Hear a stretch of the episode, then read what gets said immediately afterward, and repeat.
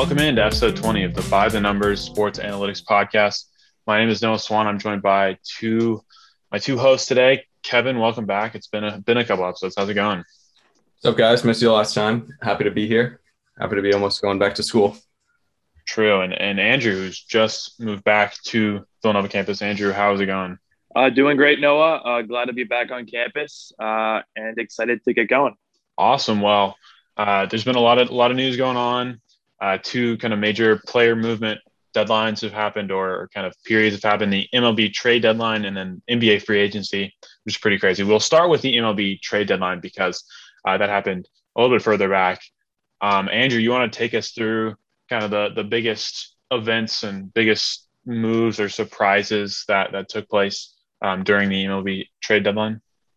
For sure, for sure. Uh, you know, for the baseball fans out there, I think we all know that this trade deadline uh, was one of the crazier um, trade deadlines of all time.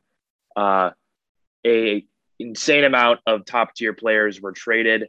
Um, and I think when it comes down to that, I think a lot of teams just saw an opportunity to to punt on this season if they weren't competitive, like the Twins, the Cubs, the, Na- the Nationals, uh, and restock uh, their uh, farm system for next season's uh, or next season and uh, more seasons to come. So uh, usually, you know, like at a trade deadline, you'll see, you know, maybe three marquee players get dealt. Um, but in this case, there were, you know, nine to 10. Um, the biggest deals, I think, obviously came towards the latter half of the trade deadline. So the last few days, um, chiefly uh, the Max Scherzer and, and uh, Trea Turner uh, being dealt to the Dodgers, which was a shock to everybody. Um, the Nationals are a like a pretty competitive team right now. They were around 500 in a weak uh, division in the NL East. So to see them trade away, you know, franchise pillars uh, from their World Series run just you know two or three years ago uh, was pretty shocking, especially uh, with the fact that they were dealt in the same package. Um, I think some people expected Scherzer to be dealt uh, because of his age and the fact that his contract's near its end after this season. Um, so that wasn't too much of a surprise. But the inclusion of Trea Turner in that package to me was shocking because it's not as if the Nationals don't have young talent. They have, uh, you know, one of the best hitters in the game right now, Juan Soto, who's only 22 years old. Um, turn they had Turner. They have guys um, in the outfield that are still young uh, Victor Robles, for, for example. Um, so it's not like they're going into a full on rebuild. Um, they did maximize their return on, on, that package, though, because of the two um, upper level prospects they got in AAA who are major league ready. Um, the, the, the, biggest prospect they got on that deal was uh, catcher Keibert Ruiz, uh, who's currently in, in, AAA for the Nationals, and uh, right hander Josiah Gray. Um, Josiah Gray ours, has already um, made like four to five starts uh, with the Nationals at the major league level and has got um, electric stuff. He has a 1.8 ERA um, thus far this season. So a good return uh, for Washington, but still pretty crazy to see those two uh, franchise players get dealt in the same package to an uh, Dodgers team now that is completely stacked in the infield and is primed, I think, for a, a World Series repeat run. So that was a big package. I'll talk about my twins. Um, obviously, we were one of the biggest uh, deadline sellers. Uh, traded away a lot of good players, but um, none better than Jose Berrios. Uh, traded Jose uh, to, to, the Blue Jays um, for a monster package. We got back, uh, the Twins did, a better prospect haul, in my opinion, than the Nationals did. And they traded away Scherzer, who by himself is a better pitcher than Jose Berrios, uh, and then also Trea Turner, who's an all-star shortstop. Um, so credit to us for for leveraging him uh, as we did. Uh, we got back uh, the 2019 dra- the 2019 draft's number five overall pick, Austin Martin. He's an on-base machine. Uh, great baseball bloodlines. Was the best hitter on uh, Vanderbilt's College World Series team. he's going to be, you know, our you know franchise shortstop slash you know utility infielder for the next 10 seasons so to get him and a high quality pitcher uh, like simeon woods richardson i thought was um, a great move by a, a, twins team that you know recognized the fact that they weren't going to be competitive, and in, and instead of trying to hold on to players um, and lose them for nothing, uh, they they made the move uh, to to trade away um, some of, of our high priced veterans. But the Blue Jays have so much young infield talent in their uh, farm system that trading away Martin wasn't a huge deal, even if he was the best prospect traded in any deadline deal uh, this season, um, because they're going to get Berrios not only for this season but next season as well. Um, by all accounts, you know Berrios is a high level number two starter who I think will complement. Uh, I think it's uh, Hyung Jin Ryu. I probably butchered that, um, and also Robbie Ray. Uh, so a good stabilizing presence for them in their rotation um, even though the price to get him was pretty steep. Um, I'll talk about one more trade. Uh, it was the Phillies. Um, I'm sure we have a lot of listeners from the, the uh, Philadelphia area, so this trade hits home for you guys. Uh, they they acquired uh, Kyle Gibson and Ian Kennedy um, and a prospect Hans Crouse uh, for uh, Spencer Howard, who is the best prospect in the Phillies system. This is a super kind of uh, surprising deal, I thought, just because, um, you know, Howard is one of the best pitching prospects in the MLB. And if you were to trade him and his many years of control, you'd hope to get a guy better than Kyle Gibson, who throughout his career has been nothing more than like a number three starter. He did uh, have an amazing start to this season. He posted a 2.0 ERA over his first 15 starts uh, through the end of June. So, you know, it's not like he's been a bad pitcher this season. Um, and also, I feel like every season the Phillies have an awful bullpen. Um, and uh, Ian Kennedy, even though he's really old, has been one of the best closers in the MLB this season. So they did fill two holes for this uh, this season's postseason run, um, but at a very steep price uh, because Spencer Howard could have been, you know, their number two to three starter for the next, you know, ten seasons, and now he's going to a, a Rangers team that is in a complete rebuild. Um, very interesting trade here because Gibson uh, should help right now this season behind uh, Zack Wheeler and and uh, Aaron Nola in their rotation. Um, but you know, two years down the line, we might be looking back at this deal um, and be like, you know, why did we trade this young All Star pitcher for two guys that could only help for one season? So if the Phillies win the World Series, this all doesn't matter. But the pressure is definitely on after this trade those were like the three biggest trades. Obviously, uh, we also saw Kris Bryant um, go uh, to the Giants for a pretty small package. Uh, but I think just I'll wrap up uh, with I think the biggest story of the deadline was just the Chicago Cubs breaking up their entire championship core, which I think is a little bit different than any other team doing it because of how special that core was to the city of Chicago, breaking their 100 plus year World Series drought. Um, they basically traded everybody on their team with value. Uh, Anthony Rizzo, Javier Baez, Kris Bryant, Craig Kimbrel, uh, even more players than that. Um, they got back some good prospects, but was still pretty crazy to see, um, you know, all of those guys get traded within a matter of hours, um, just because of how, you know, much of an impact they had on that Cubs team uh, for, you know, the last five seasons. Um, so yeah, I mean, there's more trades to dissect, more more moves that were made, but you can find all those deals online um, as well uh, with comments. So I mean, it's going to be super fun to see um, all these competitive teams going for it, which I loved this season. It, it kind of felt like um, a, a, domino effect where um, it started out with the Dodgers acquiring um, Trea Turner and, and Max Scherzer, and then that kind of offset you know other teams to also go for it, trade away a bunch of young talent um, in exchange for being more competitive this season, which I think will make for an awesome uh, October kind of a postseason run for a lot of these teams. So yeah, keep your eye on the MLB. I have a I have a quick follow up question to that because it seemed interesting, and at least when I think of free agency, I'm I'm thinking mostly of the NBA, and I I know from a, an outsider's perspective, sometimes when you look at what a team's doing, it's easy to tell that the timeline that they're on is different from the timeline that you may assume that their talent would suggest. Uh, so you may have a team going all in for a championship, trading away assets or whatever, even though you know you may think that they're not you know prepared to make it. I throw out the Chicago Bulls as a team like this, But is there what if you could pick one MLB team that made a move or maybe didn't to you know go all in for either this season, next season, have shortened their timeline to say, um, and you pick them out as being you, you disagree with what they did, um, and it's kind of short sighted. Is there any team like that in the MLB? Yeah, that's a great question. Um, I would have said the Yankees um, because they did acquire uh, two uh, pretty high priced uh, veterans um, for this season, even though uh, they're not um, above you know 10 games over 500. So it was pretty surprising. Uh, but they I, they didn't give up really any of their top prospects for them, so I can't really fault them for that.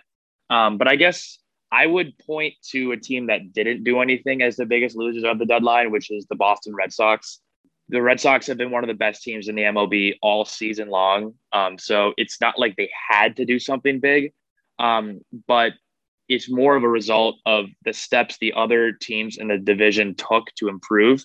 Like every team that's competitive did something, right? The Rays acquired Nelson Cruz. Uh, the Yankees got Anthony Rizzo and uh, Joey Gallo.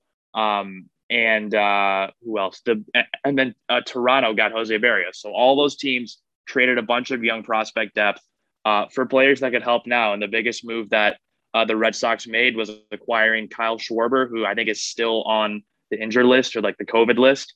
Um, and you've kind of seen it because in the last week or so, uh, they've fallen pretty hard in the in the standings. They're they're obviously still in line to make the playoffs as it stands right now, but um, it's always kind of disheartening for a fan base to see you know your direct competitors in your division kind of take those next steps to you know put themselves in a position to win a World Series, and then to have your team not do anything besides getting an old slugger, I think that um, was pretty di- like disappointing for for Boston fans. I know Kevin, you might feel the same way about that, considering you're a Boston guy.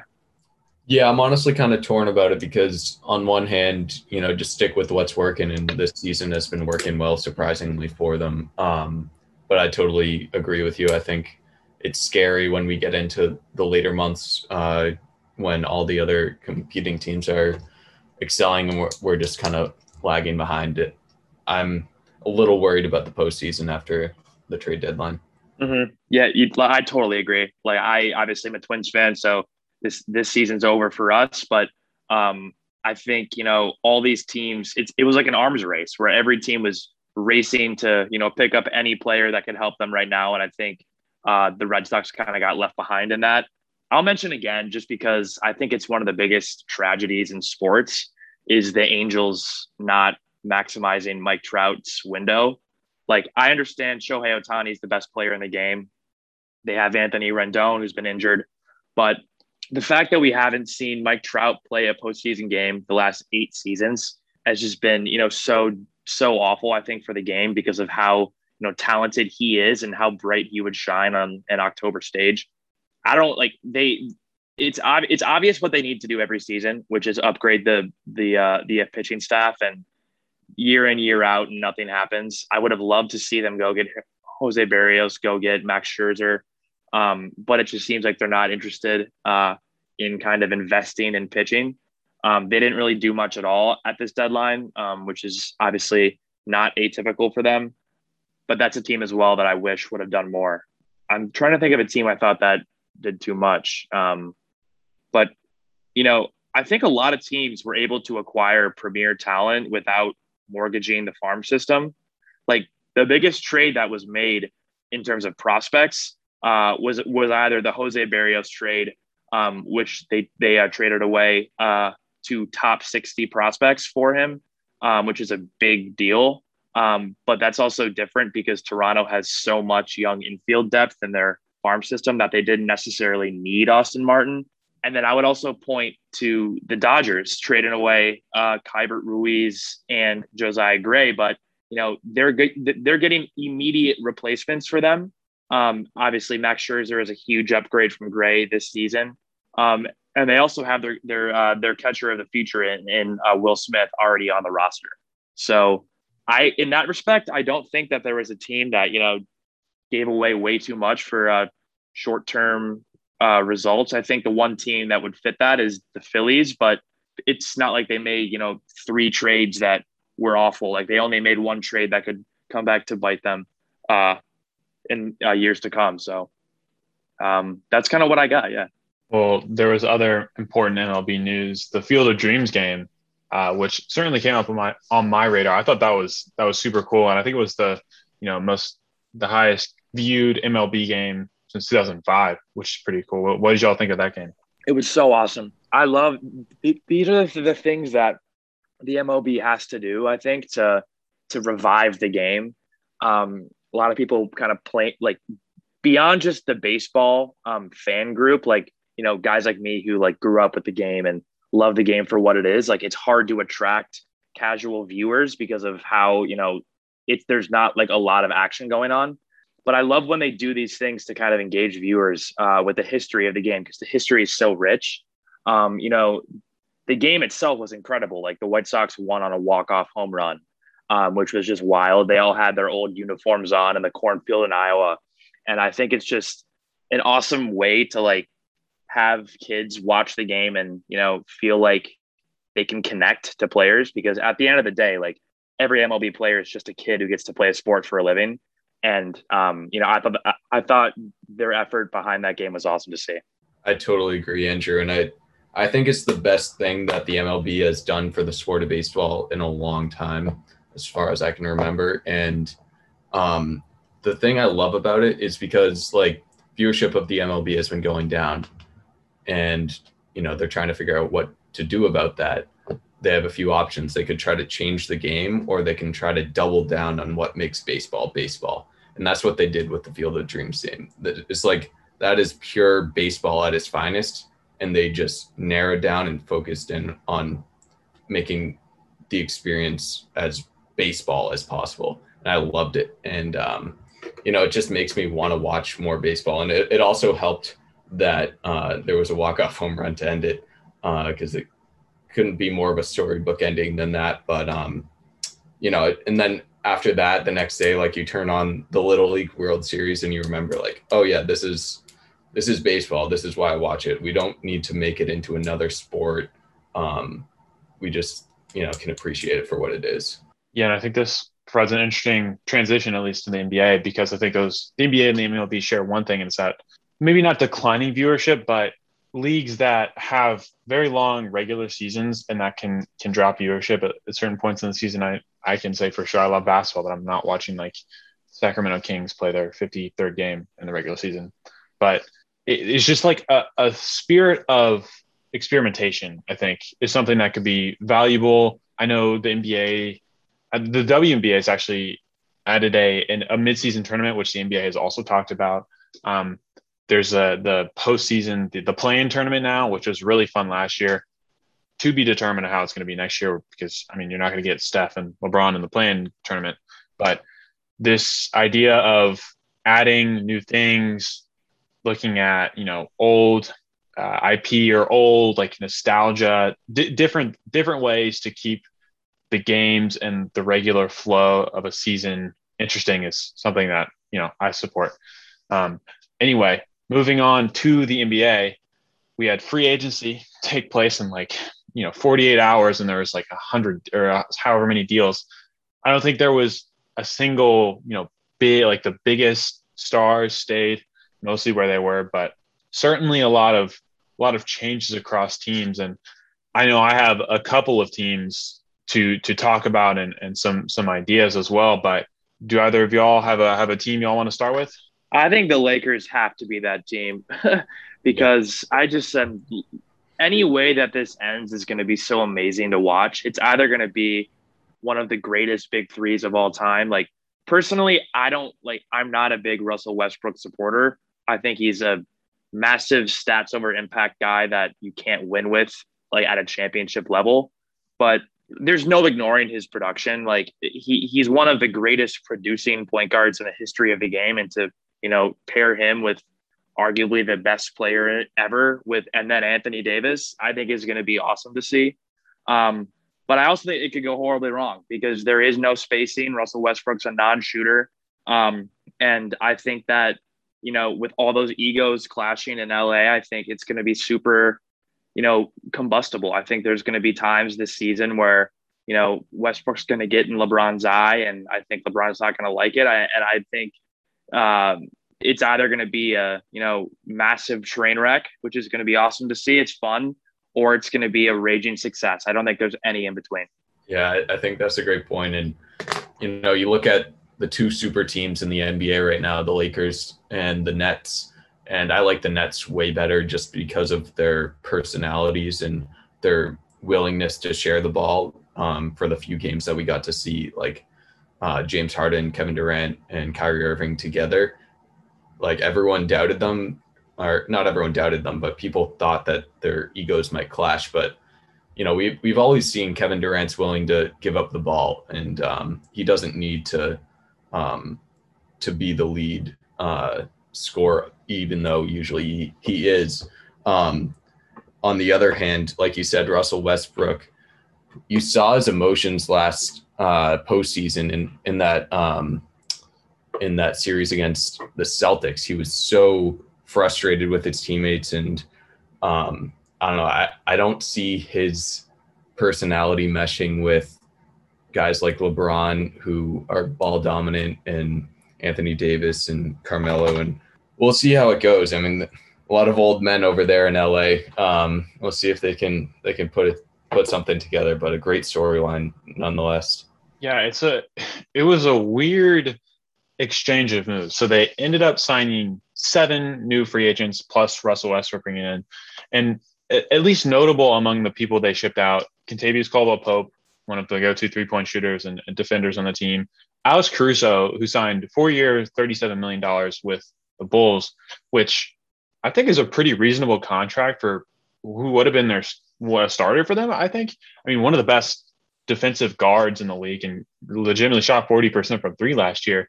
And it seems like the Lakers opted for Talen Horton Tucker instead um, on, a, on a three year, 30 ish million dollar deal, which, you know, it's certainly saying something about what they think about Talen Horton Tucker for sure. But, you know, they're going to have to back that up. Um, Malik Monk and Kendrick Nunn provide more scoring, certainly, than they had off the bench last year, uh, which is nice. Uh, Dennis Schroeder out the door, which we, we can certainly talk about later. He had a uh, one of the rougher off seasons among guards. Uh, Wayne Ellington, is a good guy to bring in. Honestly, a lot of these are good. Carmelo, I don't. There's no way he's playing, you know, crunch time minutes.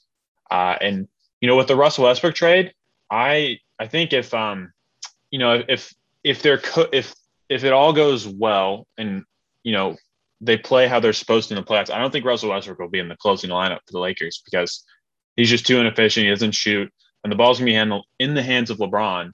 So he's just gonna be kind of out there. So I don't think there's any point for him to be there. But you know, I mean, bringing in scores, Trevor Ariza is probably a good closing guy. Can play defense and he can't really shoot much, but uh, these are solid signings. Again, it's going to come down to whether LeBron and AD are healthy, or like are fully healthy at least during the playoffs and can hit the peaks that they did two years ago.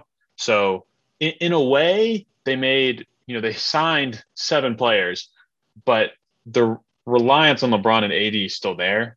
So I don't think Russell Westbrook raises the ceiling much. So they made all these changes. I just don't know if, how much it actually changed in the way that the Lakers will play. Maybe during the regular season they'll be better or score more at least. The defense is going to be worse. Um, defense was awesome. I don't think it'll be much worse now. But yeah, I'll be interested to see kind of what lineups got here, especially when if LeBron and AD miss time. You know, I mean, they, they do have more backup because Russell Westbrook can get them, you know, 30 points if, if LeBron and AD aren't playing. So maybe their, the regular season ceiling is a little bit a little bit higher. It's it's going to come down to the playoffs again. So uh, we'll have to see there. Yeah, and it's fascinating. We all thought, or I thought that um, Chris Paul was going to move to LA and be with his buddy LeBron, but that didn't happen. I don't know if you guys have any thoughts on that. I well, so I thought um, once uh, Russell Westbrook was signed by the Lakers, I think Chris Paul back to Phoenix was kind of a given. Uh, but I think when it just just to wrap up the Lakers talk, like I think the more important signings for them isn't even it, like yes, Russell Westbrook has a lot of star power, name recognition, um, and will demand attention from defenses at the very least. Uh, but I think the signings of like Malik Monk, um, Wayne Ellington, like floor spacers that can make shots from three point range, are more important to the success of the team because as long as LeBron is the focal point of the offense, Like he's shown throughout his career that, you know, the key, you know, component of his greatness is how, you know, much attention he commands from defenses and how open, how many open shots he can create for others. Um, and I think that you, in order for like to capitalize LeBron's like, you know, age, what, like 38 season or like whatever it is, like you need players that can consistently hit threes. And that's why I thought losing Caruso was so important. Like I, I don't I if I'm the Lakers, I have no idea why he wasn't a priority to resign because Talen Horton Tucker, while he has a ton of potential, is only potential right now. Uh, because and you can't be, you know, developing players along when you have LeBron James on your roster. Like you need to be, you know, doing whatever you can to make your roster championship level. And I think losing a key three and D guy like uh, Caruso is going to be, I, think, super important for the success of their defense and they're also their spacing. Um, they, for me, it, this sounds too simplistic, but the the the entire season for the, the, Lakers, I think, comes down to if Russell Westbrook can keep defenders honest from three point range, and if Anthony Davis can hit more than like thirty five percent of his threes. Because if Anthony Davis can hit threes and uh, stretch the floor and Westbrook can at least command attention from defenders at the three point line. That's going to open up so many lanes for LeBron, you know, to, to drive through, to kick out to shooters. Um, and I think will be the success of their offense. Carmelo Anthony, I think, will have a bigger role than people realize on the team, just just because you know, for, for one, he's super close with LeBron. So LeBron is basically he's the coach, he's the GM, he's the he is the the key decision maker for the Lakers and will get Carmelo good minutes. And I think he's a great shooter. No one's, you know, going to debate that. So I think his ability to knock down shots will be key to their season. Um, but I just loved like it. I don't love super teams as a concept, but the idea of like a Nets Lakers championship where you have all of these incredible like NBA talents clashing and like it's just going to be awesome to see. Um, I think we should go now to like the Bulls maybe because they were the team that I think was the second most active team in a free agency. Um, they did a lot of marginal moves. I think they paid Lonzo Ball a ridiculous amount of money. I think it was like three years, 85 million, which is like near max money for a guy who like isn't a max player. Lonzo's um, five. It's nothing. To, and, oh, it's uh, 585. And Demar is 385. Got you. Okay, well that makes it better, I guess. I my fault on that, but I think Lonzo like he he has um he, he's a legitimate shooter now, which I think is huge for his game. Um, he's always been a great defensive guard, and I think he'll pair super nicely with Zach LaVine in the backcourt because of his defensive abilities and his ability to shoot. Um, the key, like the, DeMar DeRozan, though, like let's let's talk about that. What are your guys' thoughts on that contract? It's terrible. It's so bad. Three years, 85 million already is not a good price for DeMar DeRozan, who's just routinely inefficient and can't guard anybody. And on top of that, you're getting him in a sign and trade where you're giving away a first round pick, two second round picks, and Thaddeus Young, who could contribute for you. So you're giving away so much for this guy who is inefficient offensively, cannot play defense, and you're just creating a starting five of players who cannot guard anybody. I it doesn't make a lot of sense to me. I'm I'm not a huge fan of them getting DeRozan, although I do like the Alex Caruso deal and the Lonzo Ball Lonzo Ball deal isn't too bad. I agree. No, I like Caruso, um, but DeRozan. I just looked it up. He's 32 years old. I think that's a little bit late in his career to be getting that that kind of deal and giving up the assets that you just mentioned. Yeah, well, I mean, the, the DeRozan contract was just entirely name recognition. Like his, I mean, yes, he's a good mid range shooter, and like that's kind of where it stops. Like, I think what's key for him is like he hasn't had a season, I think, where he has a positive plus minus. So teams are worse with him on the court than they are without him. Um, and I think like they made such like the the Lonzo Ball move on five years is a lot better than what I thought. So I think that's a good move. Then you then you think about Caruso, who's like one of like the best six men in the league now. I would say you have Vucevic, you have Patrick Williams. Um, and not only do you give a aging non-shooter bad defender $85 million, but you trade away, like you said, Noah, your most impactful defender to do it and future draft picks. So it's not like they just signed him and like they traded away assets to give him that much money. So that makes it way worse for me. Um, I would have traded Markkanen instead of uh, Thaddeus Young because I think Markkanen is kind of redundant. He doesn't play any defense. So I that move just shocked me, and I think it's not going to go well. I could see them like like releasing him after one season. I don't think like DeMar DeRozan is a modern NBA fit, and he's definitely not going to be the closer for that team because that's going to be Zach LaVine. So I I thought that was a extremely short sighted move that casual NBA fans will like because it's like oh DeMar DeRozan like like he's a great player or he was, so it, it can't be that bad. But like in any other way, it's a bad move. So I didn't like that very much. Um, I guess where else should we go? We can talk about the Wizards, like trading away what they got. Wizards and the Heat would be the the Heat, right? And Schroeder. Well, just with the Wizards, like I actually think Kyle Kuzma is going to be a lot better than people think this season with more of a leash or like le- or sorry, a less of a leash in uh, Washington because I think whenever you're playing with LeBron, you kind of get confined to the role he wants you to play. And like Kuzma is a guy that isn't a catch and shoot player, which what which is what he was kind of cast in LA as. Um, but I think with more freedom in uh, Washington, he's going to be able to like have more playmaking responsibilities and can take some of that pressure off of Bradley Beal's shoulders. I loved the uh, the Dinwiddie signing because I think he at full health is like a fringe all star point guard and um, should be a good compliment, a much better compliment than uh, Russell Westbrook was last season because of how ball dominant he was. And I think just getting any assets back for Russell Westbrook and his monster contract was a win, regardless of how good they are. Like I know they kind of got spare parts, Montrezl Harrell, KCP, Kyle Kuzma, but they did get an extra first round pick. Um, and I think, uh, you know, those players still have value. Like Montrezl Harrell it's two years removed from you know six man of the year. Kentavious Caldwell Pope has been one of the best three and D players in the NBA the last you know eight seasons. So those players are going to have roles on the Wizards next season, and they'll be, and they'll be useful. And if not, they can always trade them later.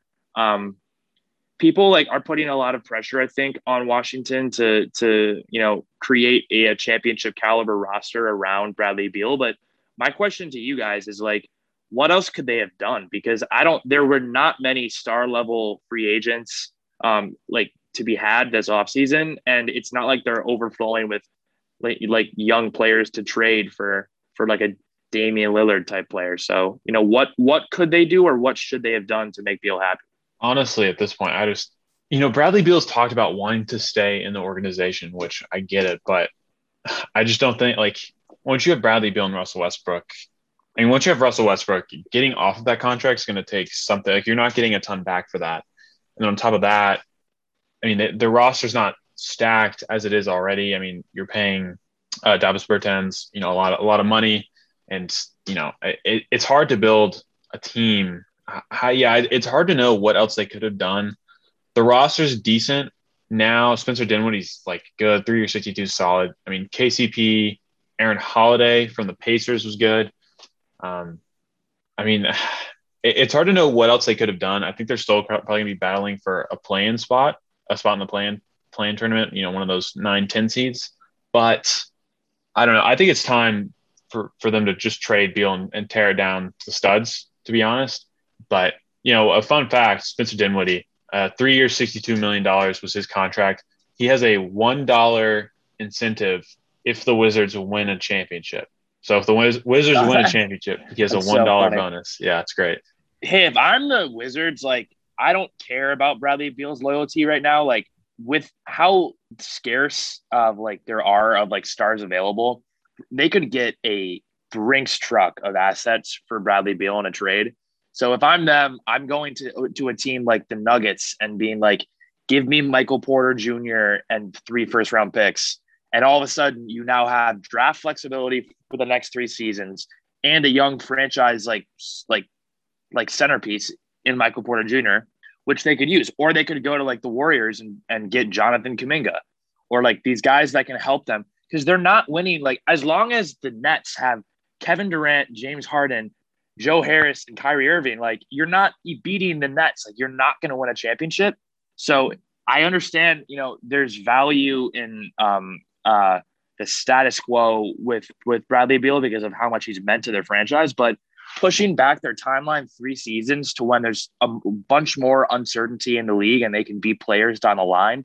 Like I think I think that's the only I guess path forward for them because there are just so many good teams in the East now. Like they're not beating the Bucks. Like they're not beating uh, the Heat with you know Kyle Lowry now. Like I just think that the Sixers. Uh, there's just so many teams I think that are so much better um, than the Wizards, and there's so much opportunity for them to trade Beal at his highest price. Like there's a real outcome of this where they lose Bradley Beal for nothing in uh, free agency, which would set them back, you know, eight seasons to make up for that.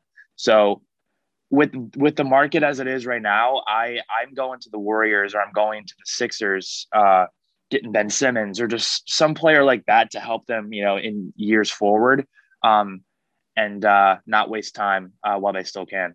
Yeah, I'm with you, Andrew. I don't see them uh, poking through the East right now, and um, I think it, it could be worth it for them just to start over. But honestly, I I'm pretty impressed with the haul that they got for uh, Russell Westbrook, and I think um, he was just so toxic for their organization in general, and um, that obviously wasn't going to last. And um, we'll see what happens when they don't have him, you know, leading the charge. Maybe they'll fall apart. Maybe Russell was right, but I don't know. I, I think that it's time to rebuild.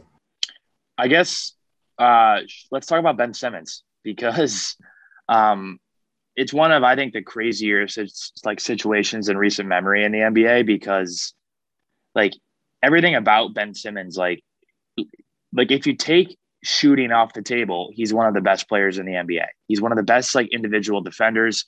He's a playmaker. He rebounds. He passes the ball. Um, so he can do all these things at such a high level.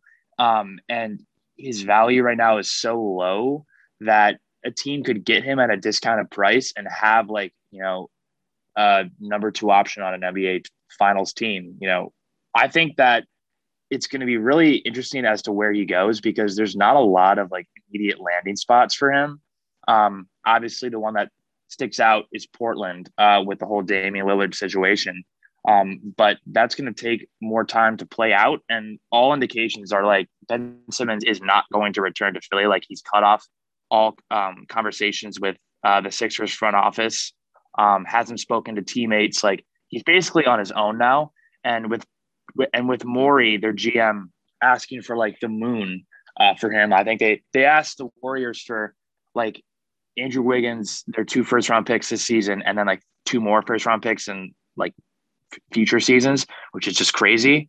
Um, I think that they'll end up trading him at a at a crazy dis- discounted price to a team, um, and that team will will end up getting a guy um, that could help them years to come. Uh, I think a team like that, like I think it's either going to be uh, the Blazers or the Warriors. Um, it just depends as to whether they would accept uh, uh, CJ McCollum at a first round pick for for Ben Simmons. I don't know if they will, but I think as more time goes on, the more urgency they'll have to trade him. Warriors are interesting because of all the young talent they have. Like they, they basically have a bench unit of like four first round picks the last two seasons. Um, they can make a super. They have the best, I think, collection of draft assets of any team in the NBA. Like they can offer an unbeatable package. Like they can offer Andrew Wiggins, Jonathan Kuminga, James Wiseman, and uh, Moses Moody, and get basically any player they want. Um, so I think we'll see. Like, what do you guys think? Um, I would I like the idea of him going to the Warriors with the shooting power that they're gonna have anyways with uh, Steph Curry and Klay Thompson coming back, and they don't necessarily need um, more people to spread the floor because of the, those two. Um, my question to you guys is, what about a one for one Draymond Green for Ben Simmons? I don't think the Warriors take that. I don't know if I like for either team, to be honest. either team. I think Ben, ben Simmons is probably worth more. Draymond Draymond's getting old. Um, I don't know how his fit. He doesn't fit super well with Philly because Philly needs shooters as well, um, and wing scorers particularly. Yeah, it's interesting because the the Blazers didn't sign a ton of guys, and it seemed like Dame was like halfway through the door um, earlier on in the offseason, uh, especially around Olympic time. There was some smoke coming. I know Marc Stein, I think, reported this that he was, you know, on the on the brink of requesting a trade. Um, so it's, it's, hard to know what exactly is going on in the organization there. Um, Daryl Morey in um, in Philly is, you know, one of the, the smartest GMs. So I I don't think he's going to take a super cut rate deal. I think he might just end up keeping Ben Simmons if if if it all comes for it. If if he doesn't get an offer that he's going to take, um, I do think. I mean, Portland's probably the spot. Although the Warriors package, if they'd be willing to offer it, would be better. Um, I just don't know if the Warriors would. The Warriors, uh, also the Warriors, like um, their their cap bill is insane. They're paying like three hundred and fifty million dollars in repeater tax money uh, due to the contracts that they've given out. Um, so the Warriors are, are, spending a lot of money. Uh, picked up Andre Iguodala, but you know who knows? They could. They have Kuminga uh, and and Wiseman last year, and Wiseman didn't look like he was ready to contribute for an NBA team yet. So who knows? It's probably something to watch. It's, it's interesting that he hasn't been traded yet. Uh, and it doesn't seem like there's a lot of reporting around, you know, teams that are interested in him outside of like, it's not even reporting, but like the, the annual training camp videos of Ben Simmons hitting like a jump shot and everybody going crazy. Everyone going crazy. that's, that's the best part about the off season. So, um, I suppose probably more likely than not that he plays, that he doesn't play for the 76ers next year, but I don't think Morey's going to take too much of a cut rate deal just, you know, because I, yeah. Yeah, I agree. I think like he does still have a ton of value and the media portrays him as this like broken player, but even if he never learns to shoot, like he's still an incredibly valuable and impactful player. Um, they could always take him back, but I, for one, love his fit on the Warriors because of, of, just how much spacing they have. I think he's miscast as a point guard. I don't like, he would be so much better as a playmaking power forward where he doesn't have pressure to, you know, like initiate the offense. He can catch the ball at the elbow and make plays from there, um, which he'd be able to do with the Warriors with, with uh, Steph Curry um, and Klay Thompson. He would help them immensely on the on the uh, defensive end because Curry isn't a great defender um, and Thompson's still coming off those two missed seasons.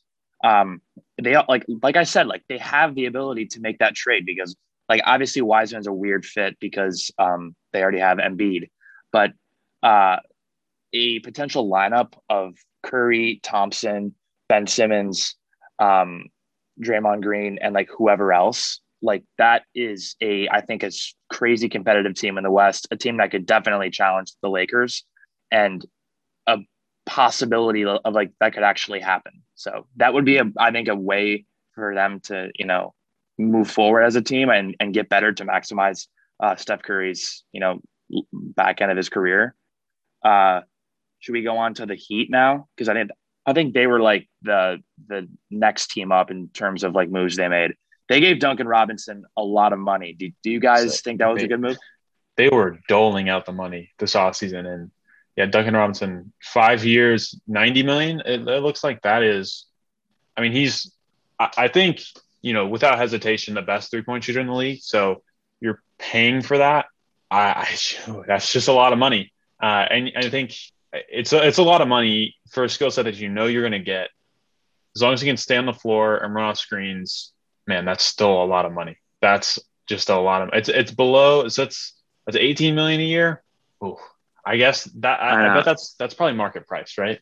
He would have gotten the same deal from a, like a, a, a different team, so it's not too bad in that respect. Plus, like they need him because Kyle Lowry is a good shooter, not a great shooter. Same with Butler, Bam Adebayo. Like whenever you have those three players as kind of like your key core, your key, I guess, contributors, like you need players that can space the floor, which he can do.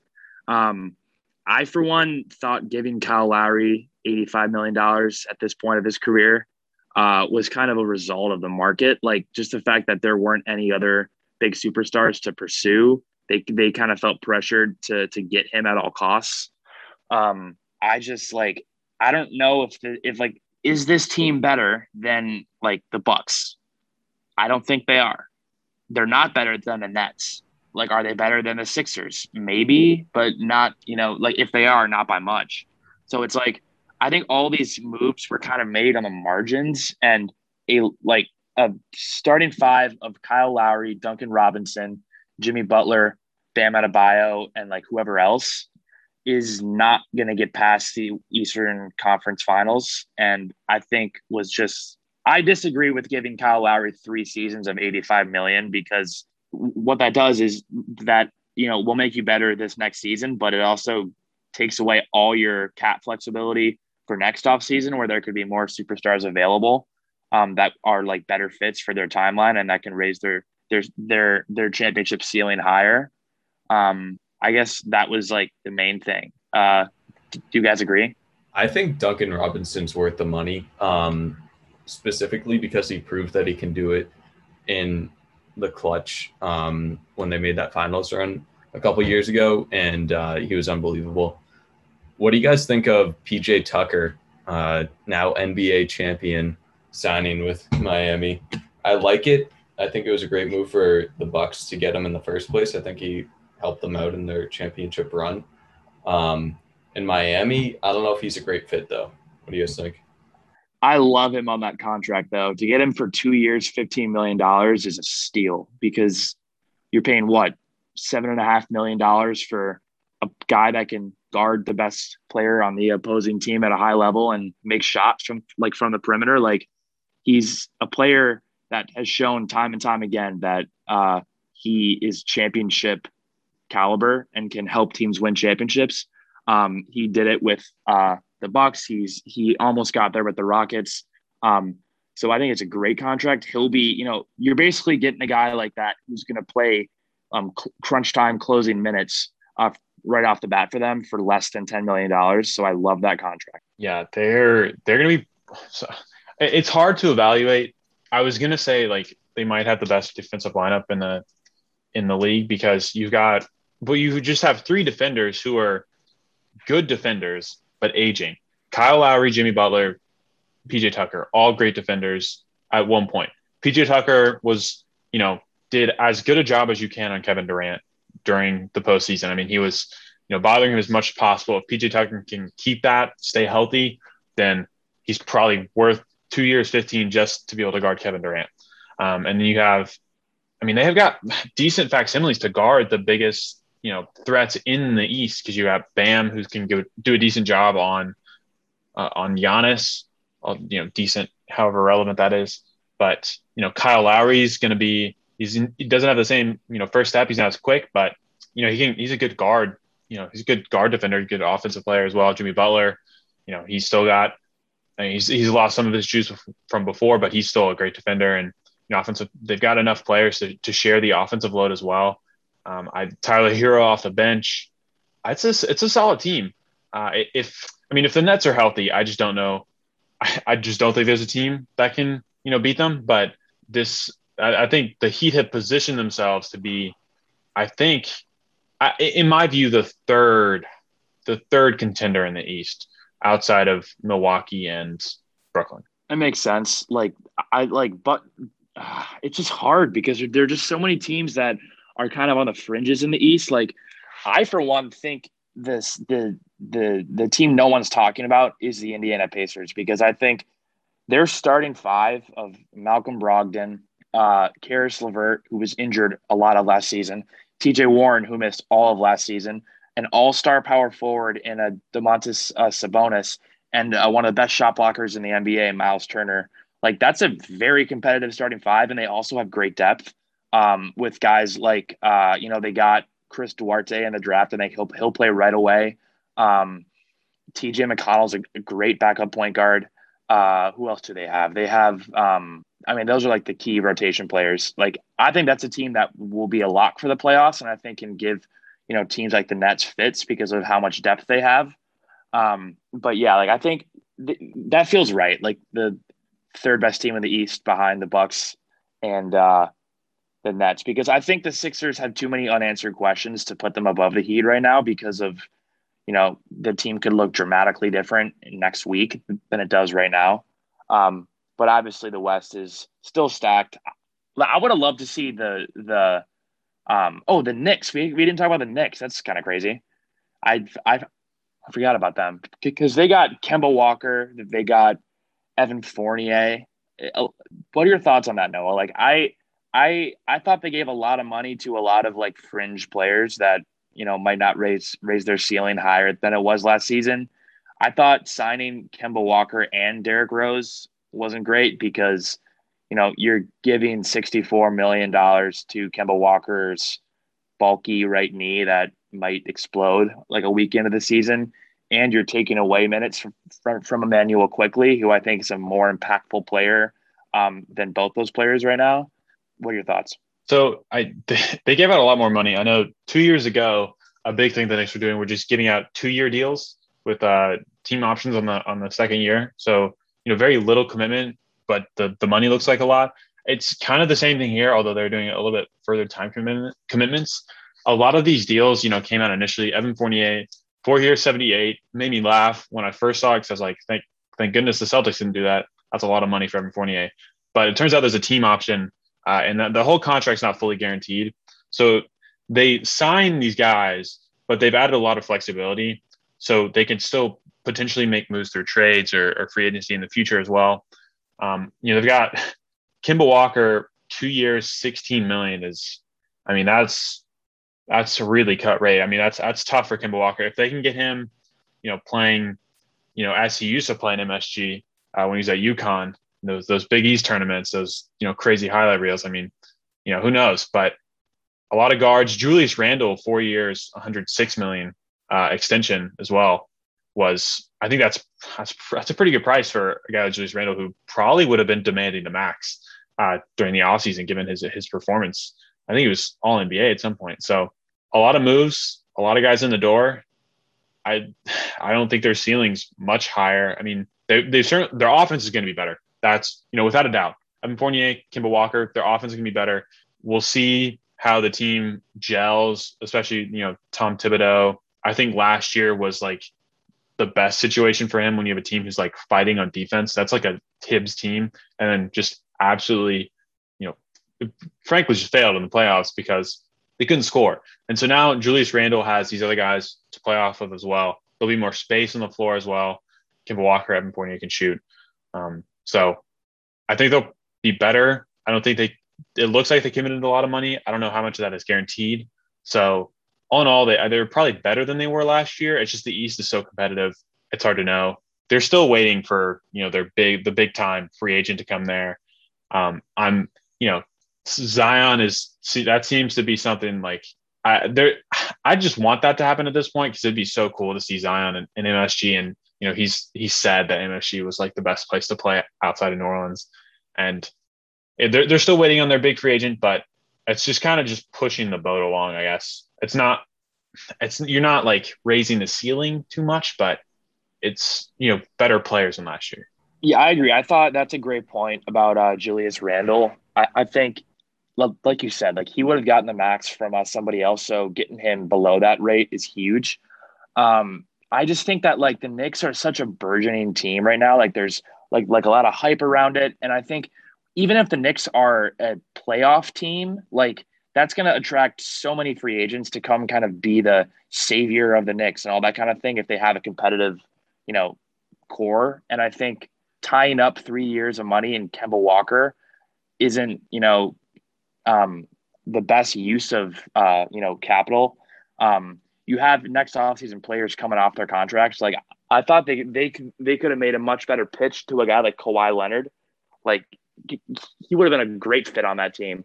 Um, so so I think it obviously the Knicks are a better team tomorrow with Kemba Walker on their team than they are without him. It just is a matter of you know how much better uh, the next three seasons in comparison to teams like the Nets. So yeah, I mean it's hard to really compare any team to the Nets with the star power that they have. And, you know, as far as off-season deals go, what can you really do? There's only one Kevin Durant in the world, and um, he's kind of head and shoulders above everyone else. And when you add the star power that they have behind him too, it's like, all right, we're doing the best we can here. I think they've made some good moves. Um, obviously, uh, Kemba Walker, tough to see him go from the Celtics, but also not very tough because he's been inconsistent.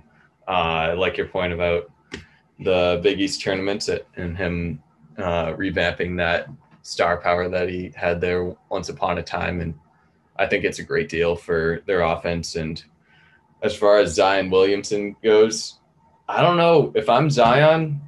If you look at the Knicks fans right now, I'm not sure if I want to go there with all that expectation. And it seems like a lot of pressure to be going to MSG right now. Also, it comes with a lot of brand deals and sponsorships, but he has those anyways. I mean, if I were him, I would go to a place like the Celtics, Duncan. But like, you know, I, I'm not sure. I would be hesitant to to hop on the Zion on the Knicks bandwagon.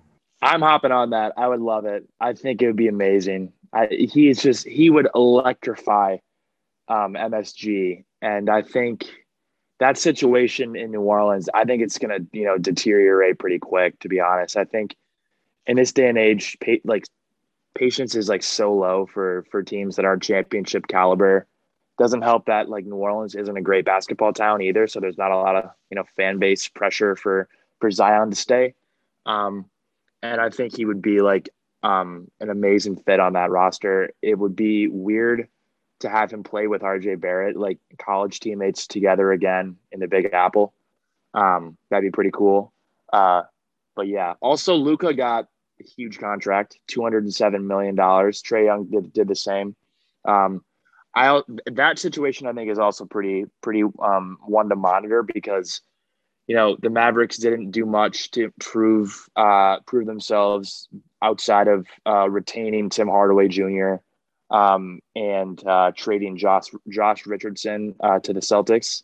Um, I think they had to do something more drastic. I would love to see them trade everybody for Bradley Beal or you know like even a um, a McCollum from the Blazers or like do something to help Luka right now because I think if they wait two more seasons and they don't get better, Luka could demand a trade and you know that would be just catastrophic for their franchise. So that's that's also one one team to watch as well. For sure, another guy who got max extension was uh, Shai Gilgeous-Alexander, Thunder. You know, what do y'all think of that? I think it's five years, two hundred million dollars. It's that's a lot. What do you think? I think they had to, uh, but I think it's obviously too much too soon. Um, yeah, I think that like if they hadn't have done that, like a t- like a, a different team would have. But again, I think it's just like crazy risky um, considering he's only had one season of you know near all star level production. Yeah, it'll be interesting to see how that season unfolds with uh, the assets that they got in the draft. Um, but I agree. I think it's a little much. I don't think the Thunder are going to be very relevant. I'll I'll correct myself. Five years, one oh no, five years, one seventy two. Uh, it looks like it's his contract. But uh, moving on to a team that did as a brand new GM, brand new head coach as well. Some interesting moves and a guy who had a very rough offseason ended up there as well. Uh, Dennis Schroeder ending up the Boston Celtics one year, five point nine million dollars. Kevin, what did you think about the Celtics offseason moves? I'm just going to comment on Schroeder in the first place. I mean, I was playing poker with some buddies last weekend, and it felt like when you you think you have a great hand and you just go all in, and then you realize that like I I lost it all. And so honestly, like if I'm Schroeder and I gave up, so first they offered him two years, $33.4 million, the, the Lakers did. And then he declined that and they offered him four years, $84 million and he declined that too because he wanted something in the hundred million dollar range. And now he's getting one year at five point nine million dollars, which is still a crazy amount of money. But I mean, oh my god! So hopefully he he is hungry to get a big contract like he he really wants and thinks he deserves. And you know he's he's been up there as some of the one of the best six men in the in the league at one point, and if he can do that for the Celtics, I think he would he's going to be a great contributor. Yeah, I mean, on it is hilarious that he gave up four years, eighty-four million dollars, got one year, five point nine. Um, and it also it seems like from the reporting that Dennis Schroeder is not like the greatest teammate as well. So, I mean, you know, karma for what for whatever it's worth. But I mean, one one year, five point nine for a team that needs scoring is a great deal, um, because even if I mean, he's got to play better than what he did in the playoffs, and if he's coming off the bench for this team that probably needs scoring and a point guard, then I think it's probably a good deal. Also, the, the Celtics brought in Kris Dunn from the Hawks, and then Josh Richardson and Bruno Fernando uh, as well. Those through trades, and you know Kris Dunn's an interesting. They seem to be showing up their point guard or guard spot. Kris Dunn, a, a defensive guy. The Celtics are going to be, able to put out some pretty strong defensive lineups. Uh, Kris Dunn and Marcus Smart at the guard positions, and then Al Horford at the five potentially. We'll see if Josh Richardson can improve his his level of play as well. Uh, it's hard to know. You know, Ime Udoka is the new coach. We're gonna see how he's gonna play with a you know with this roster. It'll be interesting. Bruno Fernando, a decent prospect, a, a big guy. Um, you know, adding to the collection really, but we will see because you've got Robert Williams there too. I'm just be interested to see what lineups they can put out. They've got some new guys there. Dennis Schroeder, I think, was important, an important signing. Oh, they also got Enes Kanter. I forgot about that. Oh man, why? Why did they sign Enes Kanter? They don't know. I, I don't, I'm not a fan of that.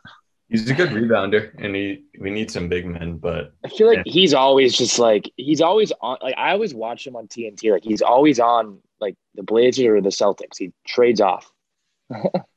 he yeah. keeps securing the bag somewhere, and then just not playing defense. Yeah, he's uh.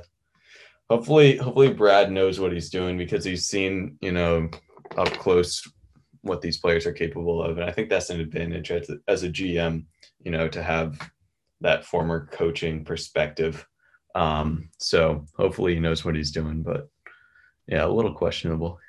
He was he was pretty aggressive for the you know first off season as a GM, making you know a handful of trades, bringing out guys and and you know leaving out others. So it'll be interesting to see how it works out. Are there any other teams that uh, you guys wanted to mention uh, in their free agencies?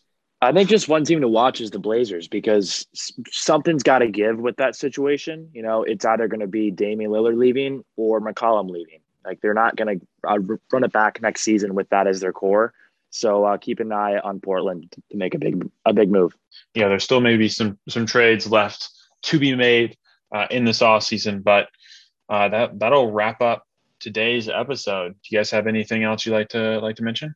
No, that, that was a great episode. Um, looking forward to the NFL season. We can talk more about the preseason maybe next time, but uh, you know, super exciting. Always this type of year, you get little butterflies in your stomach, like, oh, here we go.